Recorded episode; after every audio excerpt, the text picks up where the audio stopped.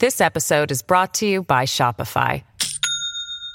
Do you have a point of sale system you can trust, or is it a real POS? You need Shopify for retail. From accepting payments to managing inventory, Shopify POS has everything you need to sell in person. Go to shopify.com slash system, all lowercase, to take your retail business to the next level today. That's shopify.com slash system. You're watching Global BC. This is Global News Hour at 6. Good evening and thanks for joining us. Sophie is off tonight. We begin with the historic transfer of power today. For the first time, a First Nation played host to the swearing in of a BC premier. At the Musqueam Community Centre, David Eby became BC's 37th premier. And as Richard Zussman reports, Eby wasted no time putting his ideas into action. Hitting the ground running with shoes on to remember his dad, David Eby, now British Columbia's premier. Please raise your right hand and repeat after me. Sworn in Friday morning, his first two announcements a pair of affordability programs. These are massive challenges, and if the pandemic taught us anything, it's that we can't solve these problems alone. All residential and commercial electricity customers will get a BC Hydro credit $100 for residential customers, including those with services from Fortis BC or a municipal utility, with $500 for commercial ratepayers, with the credit applied in December. BC Hydro had a very strong year. We can provide support to British Columbians who need it, who are in distress about the cost of living. And there is the new BC Affordability Credit to help low and middle income earners, an additional $164 per adult, $41 per kid, as much as $410 for a family with two kids coming in the new year for those earning $43,000, and a sliding scale up to families earning as much as $150,000. Because we've been responsible we can also deliver a one time BC affordability credit for low and middle income people who are struggling with rising costs of grocery, fuel. The BC Liberals already out to try to make their best frame of the new Premier. He's been the minister responsible for housing. And after five years of NDP government, BC has ended up with the highest housing prices in North America. Eby also prioritizing the relationship with First Nations across the province, sending that message loud and clear by having his swearing in ceremony at the Musqueam First Nation. When we talk about truth and reconciliation, I've said numerous times that reconciliation is hopefully not just a word. The transition to power full of emotion, a blanketing ceremony to welcome Premier Eby, and an acknowledgement from the new Premier towards the man he replaces, John Horgan. I'll let you in on a secret, really. Uh, I'm not as tall as I look. Um, because I'm standing on the shoulders of John Horgan. And Eby isn't stopping. Sunday, a major public safety announcement. Monday, two pieces of housing legislation with promises of much, much more. Richard Zussman, Global News, Vancouver. And for more, we'll bring in Keith Baldrey now from Victoria. Keith, this type of transition is really rare. There was no mm-hmm. election, mm-hmm. there is no scandal. Yeah, very unusual, very rare. The last nine transfers of power between premiers came after an election or a scandal or some internal dissent. Here's a review of what I'm talking about uh, going back about 35 years. It starts with Vander Zalm handing off to Rita Johnston amid a scandal, Johnston to Harcourt after an election, Harcourt to Glenn Clark in the midst of a scandal, Clark to Dan Miller uh, in the midst of a scandal, Miller to Dosanjh with the still tied to the previous scandal, Dosanjh to Campbell because an election result, Campbell to Clark, there was internal dissent in the Liberals Liberals, and finally Clark, Christy Clark to John Horgan after that 2017 election. Very unusual. Another unusual thing today, in fact, an historical first. For the first time, an outgoing premier uh, talked and gave a speech at the swearing-in ceremony of the incoming premier. Here's John Horgan. I want to acknowledge also, as, as Wayne did, those uh, who are here. I want to acknowledge uh, my friend Mike Harcourt, my mentor, uh, Glenn Clark, and I also want to acknowledge, as with those ancestors who are looking down on Musqueam territory today, Dave Barrett is looking down and he's saying, I never thought I would see a BC NDP premier passing the baton to a BC NDP premier. And also, just given the place where that happened, uh, he said his proudest accomplishment was getting UNDRIP passed mm-hmm. in our legislature as well. So obviously, there's that close close community tie there. Uh, I want to switch gears a little bit, Keith, and a major change came. We just learned about it. Advice from the BCCDC regarding COVID 19 cases that signals a real shift in policy now. What did you learn? Yeah, this has been coming for some time. The Center for Disease Control announcing, as of, effective as of yesterday, you are no, no longer required to self isolate if you test positive for COVID 19. It doesn't mean you should walk around the community and such. Stay home as much as possible if you continue to have symptoms and follow the guidelines of your workplace. But the formal requirement to self isolate for a period of days is now gone. All right, good to hear it. Thanks very much, Keith. Have a good weekend. Well, with barely any children's cold and flu medicine in stores, there's now some encouraging news for parents. Health Canada says it's importing a foreign supply of kids' medicine. The need is great with the so called triple demic sending a growing number of children to the hospital. Kylie Stanton reports. For months, parents and caregivers have watched as the supply dwindled and the shelves sat bare, leaving many desperate. It's a disaster. It's the nicest way I could put it. And so many parents are panicking. But relief is finally on the way. After next week, more than 1 million bottles of product will have entered Canada to supply hospitals, community pharmacies, and retailers, and medications will start appearing on store shelves starting early next week. Health Canada officials announcing Friday it's allowing foreign products to supplement the Canadian supply, its latest attempt to keep up with surging demand. These foreign products include liquid ibuprofen for children and liquid acetaminophen for children and babies. The nationwide shortage of children's Tylenol and Advil began this past spring as manufacturers struggled to source the necessary raw ingredients. But even after that issue was sorted and production ramped up to record levels, it still wasn't enough. With the arrival really early of the triple demic they're calling it so the rsv influenza and then covid still being there supply and demand the balance was just always the demand side was always there. That's landed more kids in hospital and the icu only adding to an already strained healthcare system. And while the supply there is stabilizing once it hits the shelves it will be on parents to do their due diligence. Given that this will be coming from other countries i don't know what their dosing is going to be like so don't use the usual tylenol dosing that you're used to and you know make sure you check the labels and speak to a pharmacist or your doctor if if there are any concerns. That said the best way to protect young children is to keep them from needing the medication in the first place. Officials once again urging parents to vaccinate and go back to the basics using layers of protection like wearing a good quality well fitted face mask and frequent hand washing not only help to protect you, but also help reduce overall spread. Kylie Stanton, Global News.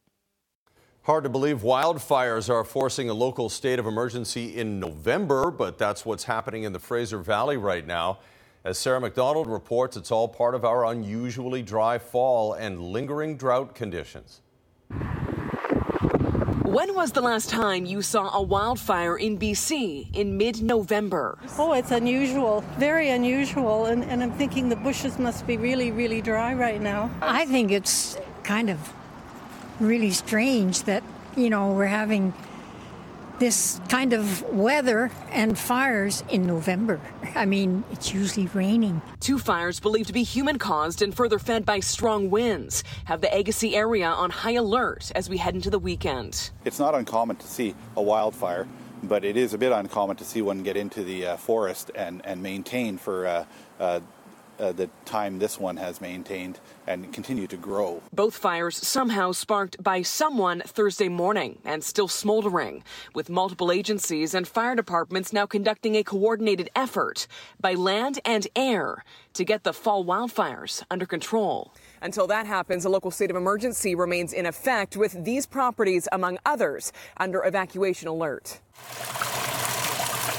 Complicating any firefight is a shortage of water, as parts of the province remain under drought like conditions. From atmospheric river last November to virtual drought conditions now, it's just a challenge for us trying to get water. With salmon in the Tri Cities being plucked from Hyde Creek to have their eggs harvested as the water runs dry.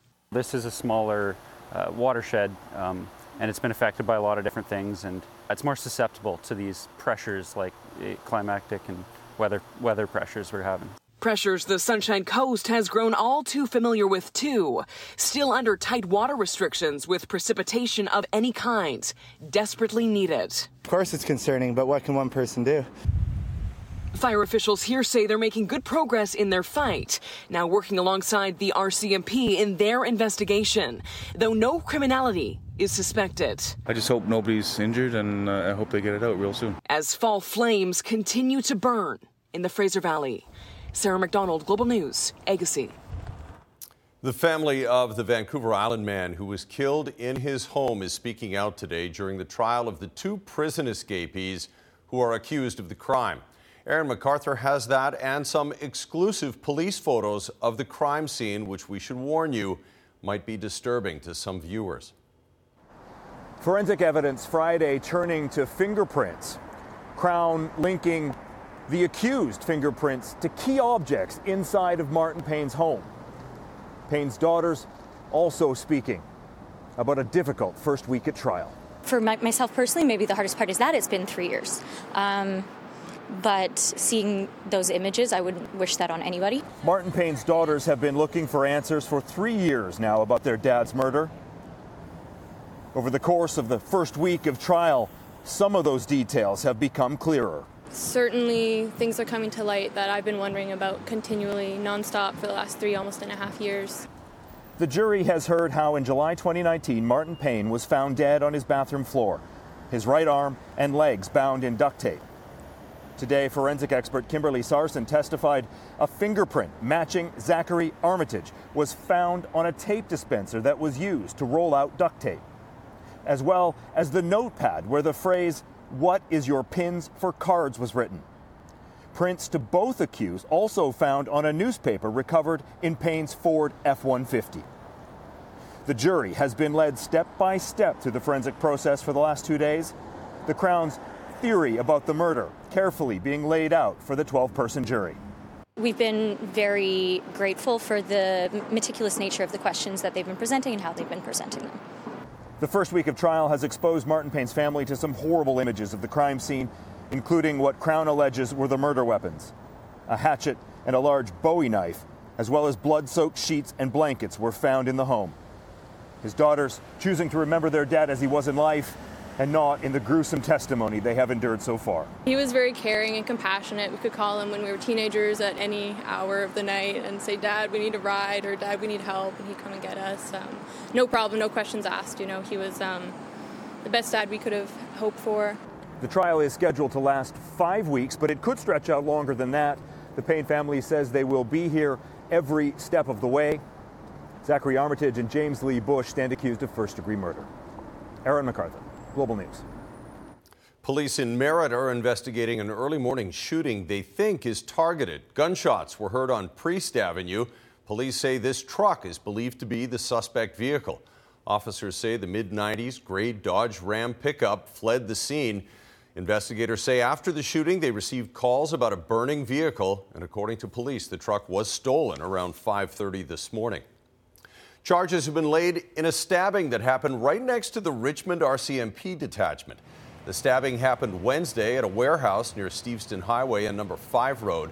Police found two people suffering stab wounds, but the suspect had already run away. Police launched a search and tracked him down near the highway in Abbotsford. Andrew Patrick Waynes faces two counts of aggravated assault. He remains in custody. Both victims are expected to recover from their injuries. A BC wide arrest warrant has been issued for a man accused of threatening to stab a security guard with a knife. Police say he is a dangerous threat to the public. Vancouver's police are asking for your help to find him. He's 44 year old Mohammed Adada. Police say he failed to attend a court appearance. The charge relates to an incident that occurred in August 30th in Champlain Heights. Officers say a security guard asked Adada to move along when Adada allegedly threatened him with a knife. Adada has already been convicted for five different assaults since May of 2021. Thousands of footy fans are heading to Qatar for the Soccer World Cup. Vancouver's new mayor is among them. It means he'll miss his first police board meeting. But that's not the reason some people say he shouldn't be going at all. How Sim defends the trip next on the News Hour. Here we go. Global meteorologist Anthony Farnell finds out firsthand how tough it is to get around in a Buffalo snowstorm. That's coming up on the News Hour. And Canadian legend Ken Lakusta fought all the top boxers. The hardest punch he ever took. Coming up later in sports. Right now, though, Vancouver Mayor Ken Sim will travel to Qatar this month for the 2022 FIFA World Cup. It's a vacation Sim says he planned long before he was elected mayor. But some are questioning whether Sim should try to go to a country with such a poor record on human rights. Agahi reports. Less than two weeks after officially becoming the new mayor of Vancouver, Ken Sim is packing his bags for a trip halfway across the world. Well, I, am excited. It, it, was a trip that was planned quite a while ago, and uh, I'm a big Team Canada supporter, both of the women's team and the men's team. Sim is headed to the World Cup in Qatar on what he says is a personal trip. It's something that you're doing on your own dime. Yeah, I'm doing it all on my own dime. His decision to go on this trip comes at a time during which the entire international spotlight is on Qatar over serious allegations surrounding that country's human rights record, especially when it comes to the working conditions for the thousands of migrant workers who built the stadiums and infrastructure for the games. Many of these people haven't been paid. There are also a, an extraordinary number of deaths associated with the construction. So, on that basis alone, uh, I would advise the mayor against going to Qatar. There is also controversy over the country's strict anti LGBTQ laws. I think it's a failure of him to appreciate the symbolic weight that he carries as an elected official. When you became mayor, any hesitation on still going after that? I, you know, I did speak with uh, some of our colleagues, and um, you know, um, made sure that they felt good about it. Sim says he will also look to learn from this trip ahead of 2026 when Vancouver hosts some of the games, even though the city is already sending a staff delegation. Why not just let them go and report back to you? Well, um, I'm a big believer in you, you walk the shop floor, so to speak. Um, you, you, pick up things firsthand. While the mayor will be in Qatar watching the World Cup, back here at home, his seat will be empty. As the chair of the police board, Sim will miss a very important meeting uh, to discuss the upcoming budget for the Vancouver Police next year. The optics of making a decision to go away so soon in your first quarter of your first year, in the first couple of weeks, uh, are not particularly positive, and I would say uh, probably a bad idea. Sim says the opposite, arguing his decision to go to Qatar as Vancouver's mayor is a responsible thing to do. Emad Agahi, Global News. Meanwhile, a new poll reveals how people feel about the World Cup and Canada playing in it. According to exclusive Ipsos polling for Global News, 7 in 10 people say the World Cup qualification makes them proud to be Canadian. But in terms of viewership, only a third will pay close attention to the event. 6 in 10 say they couldn't care less. World Cup interest is driven by age, with most people 18 to 34 most likely to watch closely. Just ahead, the abandoned boats of False Creek. Our problem is trying to track down the owners. The VPD Marine Unit highlights a huge barrier to making that waterway more user friendly. And Taylor Swift fights for her fans, what she says about the fiasco that took down Ticketmaster. Over top the Port Mann Bridge, west end of the bridge deck for eastbound traffic on Highway 1, we have this accident. You're just squeezing by in two lanes. Traffic is heavily backed up into Burnaby. When renewing your ICBC Auto Plan insurance online, select your nearest Sussex Insurance when prompted for an online broker benefits, peace of mind, and best rates. Select Sussex Insurance today. High above the accident at the Port Mann Bridge in Global One, I'm Jennifer Lee. This episode is brought to you by Shopify. Do you have a point of sale system you can trust, or is it a real POS? You need Shopify for retail. From accepting payments to managing inventory, Shopify POS has everything you need to sell in person. Go to shopify.com/system all lowercase to take your retail business to the next level today. That's shopify.com/system. If you've been down to False Creek in Vancouver lately, there is no escaping the sight of several boats anchored just offshore. They're in various states of disrepair, and some have been there for an awfully long time. But as Paul Johnson reports, Vancouver police say they're making progress clearing derelict and abandoned vessels. You can really see the outline there. Coming up on the side of a sunken boat in the east end of False Creek. It's a 40 to 45 foot wooden uh, it's an old tugboat. Its top is just below the surface, so it's a hazard to navigation. It's shedding parts and pollutants, and the bill to clean this up goes to you, fellow taxpayer. Obviously, someone has to bring this out of the water. It's not going to be inexpensive. We're on a ride along with Sergeant Darren McDougall of the Vancouver Police Marine Unit. Among the things they do is trying to maintain order among the dozens of private boats that anchor in False Creek. You're supposed to have a permit to be here, but of the 76 boats in the creek Friday, only four had one. It, this has been an ongoing thing in False Creek. It's started probably before I started policing uh, 21 years ago. COVID only made the situation worse.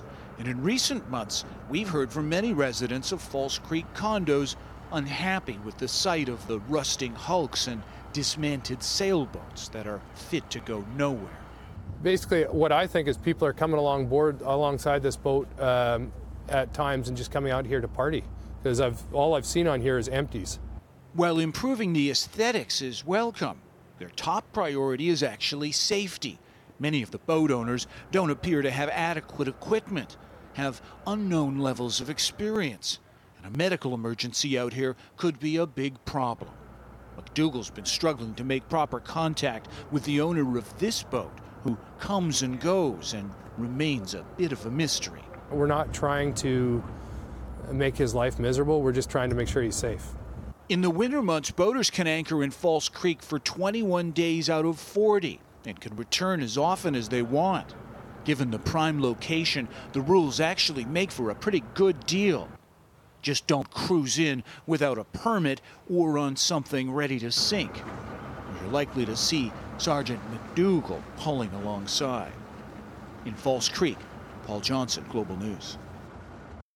Up next, the BC city solving its own housing problems. We're trying to take a very steady path. How Burnaby is breaking records with its towering residential developments. And what it could be a lot, why it could be a lot harder to find the perfect natural Christmas tree this year. Tune in to Rise for BC Kids. See firsthand how BC Children's Hospital is transforming healthcare for children. At BC Children's Hospital, small is mighty. Rise for BC Kids, Saturday, November 26th, in partnership with Global BC. Over top of the Pattullo Bridge, southbound traffic on McBride is heavily backed up to 10th Avenue. This is all due to a problem that we're having over at the Port Mann Bridge. Today's Lotto Max jackpot is an estimated $43 million. Lotto Max, dream to the max. High above the Pattullo Bridge, I'm Jennifer Lee in Global One. Check out the Burnaby skyline these days, and it's a forest of construction cranes. The city that was once seen as a haven for the single family home is now dotted with high rises, setting a yearly record for the value of the building permits, and it's still November. And as Kristen Robinson reports, the transformation is nowhere near its peak. Almost everywhere you look in Burnaby, you'll find construction, which didn't pause during COVID. The digging smashing records as the city builds up around its four town centers. We stayed steady on the road and didn't shut down during the pandemic that now you're starting to see these permits come into fruition. The number of building permits issued in Burnaby increased from just under 1,100 last year to 1,133 in 2022 to date, while the value of those permits soared from $1 billion to $2.1 billion a 106% jump year over year. And so, although the, the number of permits hasn't increased um, that much, because the, the individual projects that we're approving right now are so much uh, larger and complex that the value that goes into those approvals is quite a bit higher than it has been in the past. From single residential towers with townhouses to mixed use multifamily and commercial developments. The city says this growth is partially driven by council's adoption of rental use zoning and rooted in decades of consultation. That foundation of community planning, of course, is really important because it, it establishes uh, an expectation with the community. They've been involved in the process. Urban expert Andy Yan says Burnaby is also attractive to developers for its transit access and bureaucratic consistency. They were able to build a process through which developers were able to quickly get their building permits through, as opposed to having it jammed up in a process that would take months, if not years, uh, possibly even decades, to get through. I don't think we'll be comparable to Vancouver or anywhere else. With just under a quarter of a million residents, Burnaby is looking to establish its own identity after years of being in the shadow of the big city. Kristen Robinson, Global News. In Health Matters tonight, various Harmony brand bassinets and change tables have been recalled due to a potential suffocation and entrapment hazard.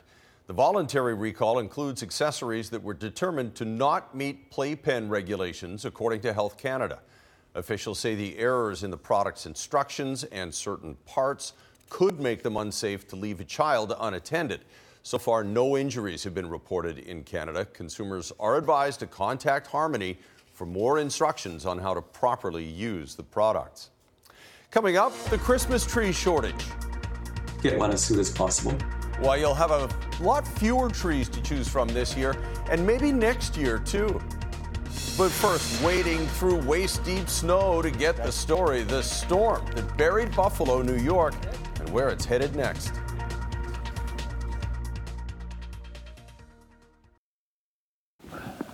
Here we go. Here we go. That is Global News Chief Meteorologist Anthony Farnell navigating waist high snow in Buffalo, New York, trying to get to his live hit location. It was terrible. A relentless lake effect snowstorm has dumped up to four feet of snow on the city in 24 hours, and more snow is on the way tonight before it's expected to taper off tomorrow. The storm is now headed north and could hit parts of eastern Canada over the weekend. Anthony will be back home once he digs out his car. Well, if you're in the market for a real Christmas tree this year, you might want to get it sooner rather than later. As Catherine Urquhart reports, a perfect storm of factors is contributing to a shortage of trees. Whether it's a Charlie Brown tree or something larger. Many of us enjoy the annual tradition of putting up a tree. But if you want one this year, act quickly. But there will be a short supply, and I guess I encourage uh, people that do want a live tree to uh, get one as soon as possible. Why the lack of supply? Reasons include drought, the heat dome in 2021, retirement of farmers, and the increasing cost of land. The industry is changing. There are a lot of uh, new generation that the real estate market is hot. Um, they make a lot more money by selling the farm than by farming it.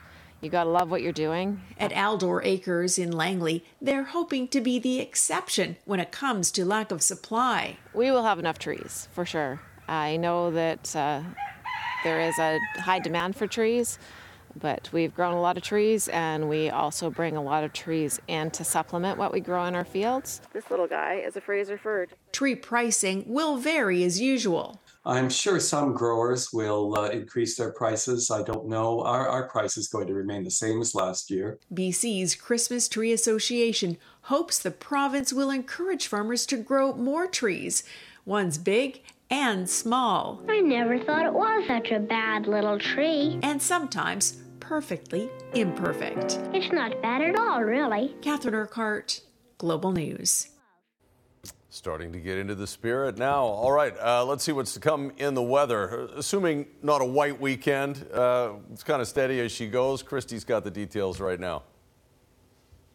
Yeah, I thought I'd actually talk a little bit about the drought, very different from what they're experiencing out east, Chris. Uh, we're about two thirds of the way through November, and we've had only 40% of the typical precipitation in the month of November. November is our wettest month with 186 millimeters of rain typically. And when you think about the drought that we've gone through or the 10 days of gorgeous conditions, that's very rare for this month. I mean, we do get stretches of weather, but for us to have 10 days, one more on the way. Uh, so this is no, it's no surprise that we're with this. So it's really important to remind everyone to be really diligent. The fact that we are seeing dew in the morning doesn't mean that those fine fuels are uh, wet right now. There is still quite a bit of drought. And in addition to that, we're seeing strong outflow winds today, and we're going to again tomorrow. And that's really helping to fan the fires right now, which is not, not great news. Now, we are expecting sunshine tomorrow, except for the north coast. You'll start to see cloud cover shift in through that region. We'll see a little bit in through the northern Vancouver Island area. For our region on Sunday, we will see more cloud cover and it is expected to be dry through much of the day, but by Sunday evening, we'll start to see rainfall shift in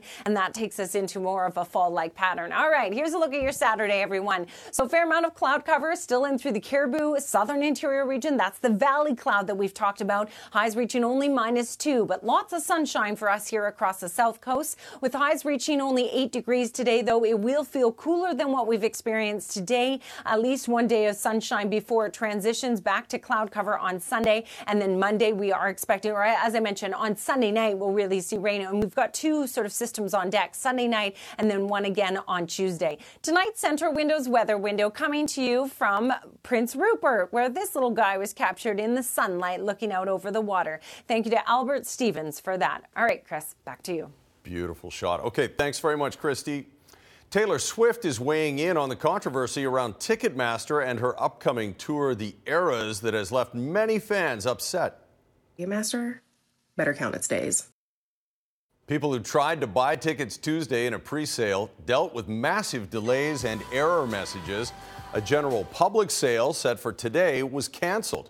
So Swift commented on the situation today, writing in part that it is, quote, excruciating for me to just watch mistakes happen with no recourse. She added, We asked them multiple times if they could handle this kind of demand, and we were assured they could. It's unclear when the issues with Ticketmaster will be resolved and when fans can actually get their hands on tickets. The company is under investigation right now.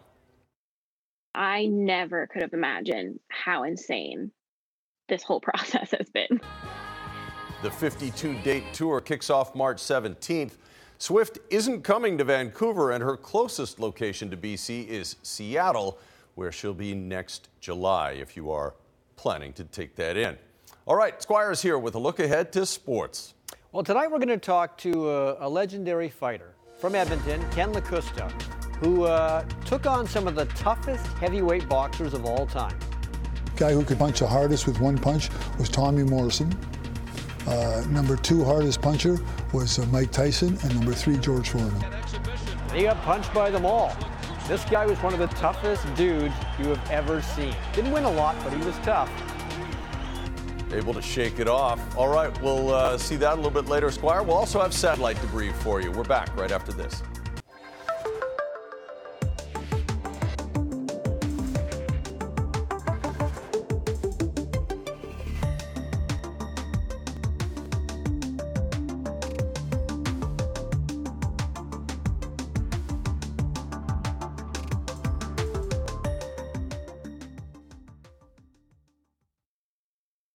Shirt Day reminds us all to be kind, to lift each other up, to speak up for those who don't have a voice. You know, like every day. The CKNW Kids Fund Pink Shirt Day, presented by Global BC and CKNW 980. Visit our online store at pinkshirtday.ca.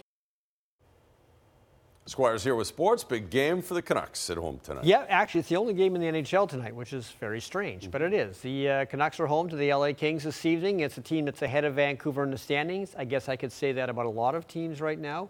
Uh, look for Thatcher Demko to starting goal for Vancouver. Today, the Canucks sent Will Lockwood, who played pretty well in Buffalo, uh, back to Abbotsford because Curtis Lazar is coming off the injured list.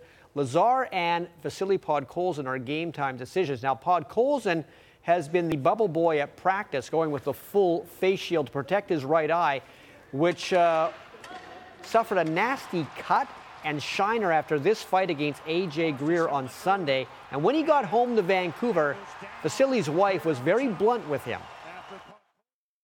What does your wife think of your eye? Uh, she said you idiot. Uh, yeah, but she's probably been right. Tough game. Uh, North Vancouver's Connor Bedard is the leading scorer in the Western Hockey League. He is the leading player for next year's NHL draft.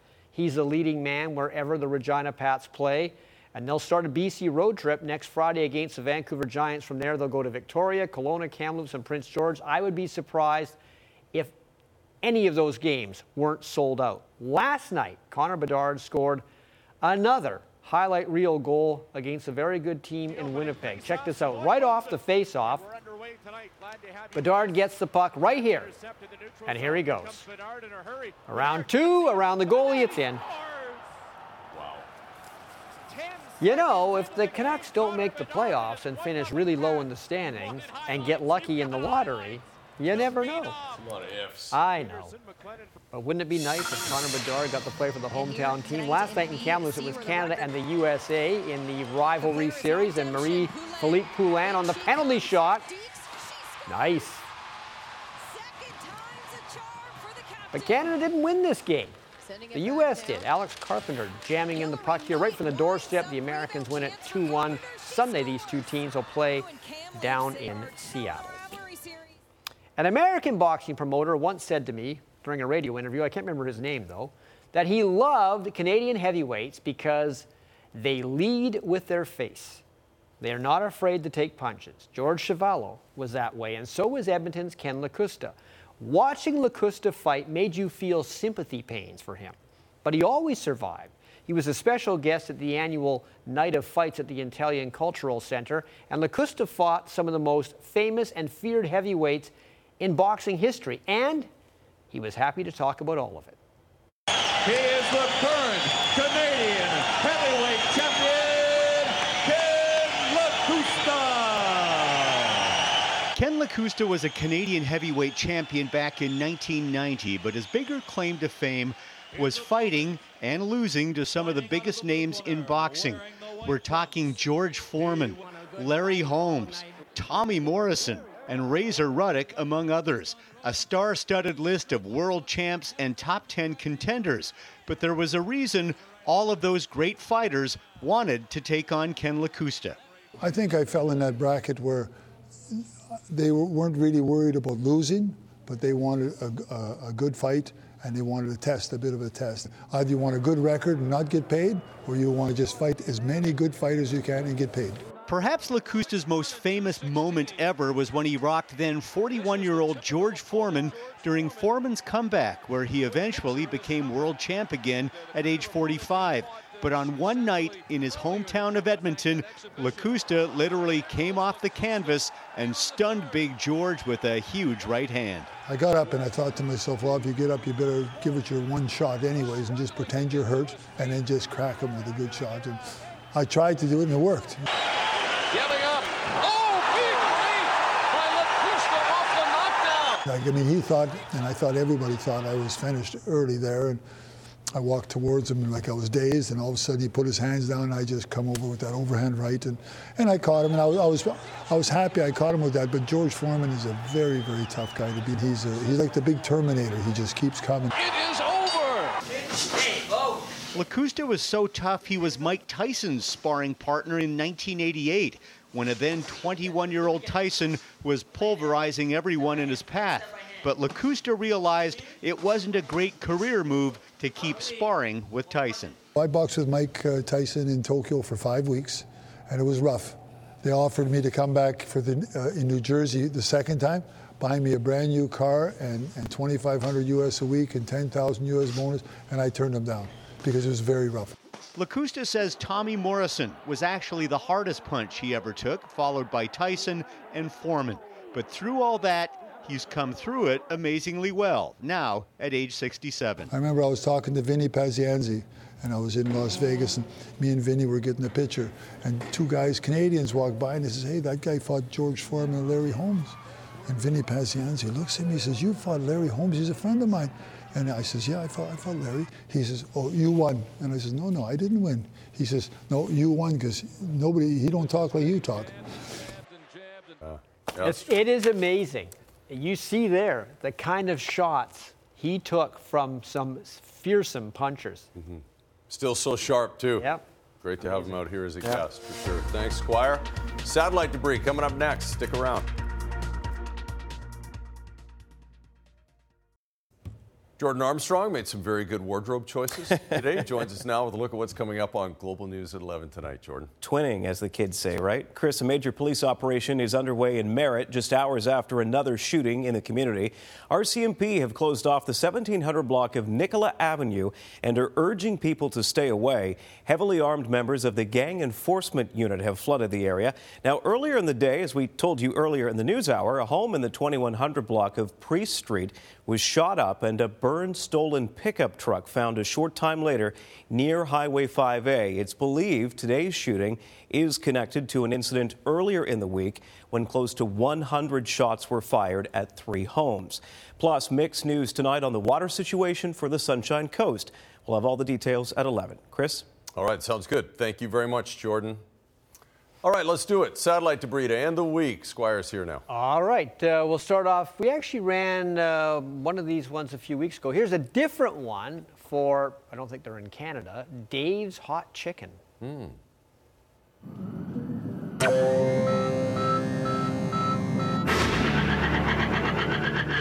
This food is Dave's hot chicken. It's juicy, hot, and spiced to order. My brother Ryan loved hot chicken, and he would have loved Dave's if it weren't for his other love time travel. And now, to warn the dinosaurs about the asteroid. Goodbye, idiots.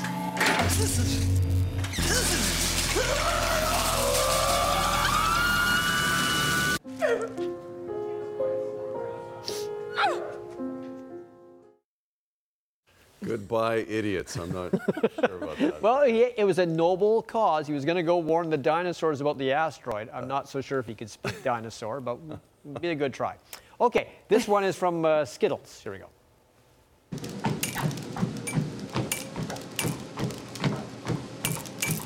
Faster.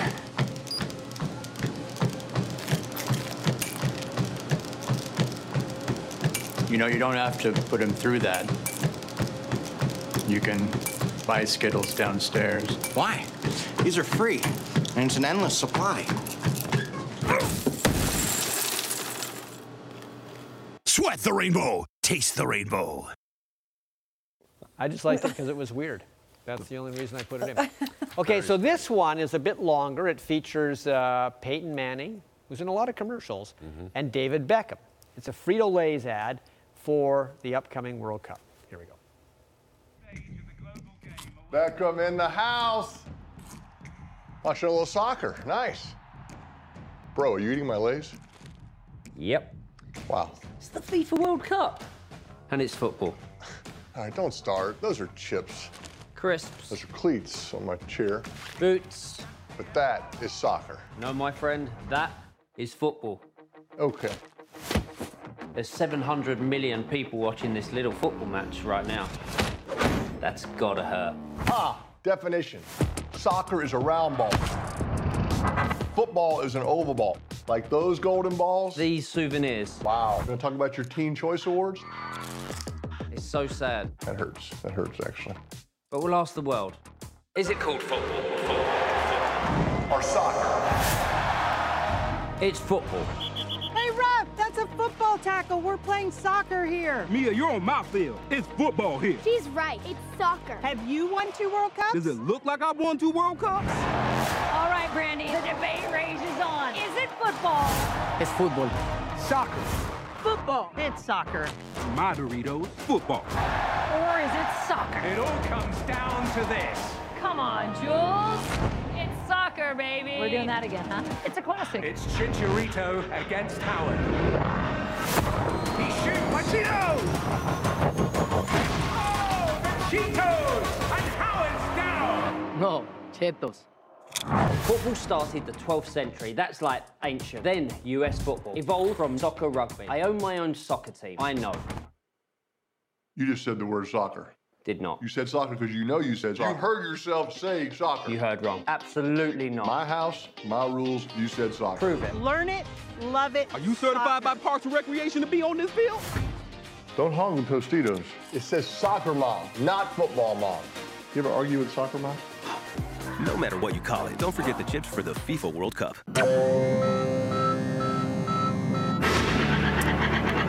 And uh, speaking of the FIFA World Cup, Alfonso Davies arrived in Qatar today because he was back in Germany, getting his hamstring back in shape. Hopefully, it'll be in shape for game one for Canada, which is against Belgium on Wednesday, because we need Alfonso Davies desperately. Yes, we do. Other great players on that team, but together. Oh, yeah. I mean, Canada, Canada has a lot of good young players. We're fast, but Alfonso Davies is, is world class. Exciting to think about them being back after, well, how long has it been? 36 years? 36, 36 years. years, something like Amazing. that, yeah. Uh, okay, Christy's here. Uh, last look at uh, maybe that five day before we go. Sure. So I absolutely recommend you get outside tomorrow. We'll see a little bit of patchy fog in the morning, but generally sunny day with highs of reaching only 8 degrees, so a touch cooler than what we saw today. Should be mostly dry on Sunday, but we will certainly see more cloud cover, but likely by Sunday evening. We're back into fall like weather as the first of a series of storms move on. Sure. All right. Well, you can enjoy all kinds of football on Sunday, and you aren't wrong in either sport saying it. Great Cup, NFL, FIFA World Cup. Have a great weekend, everybody.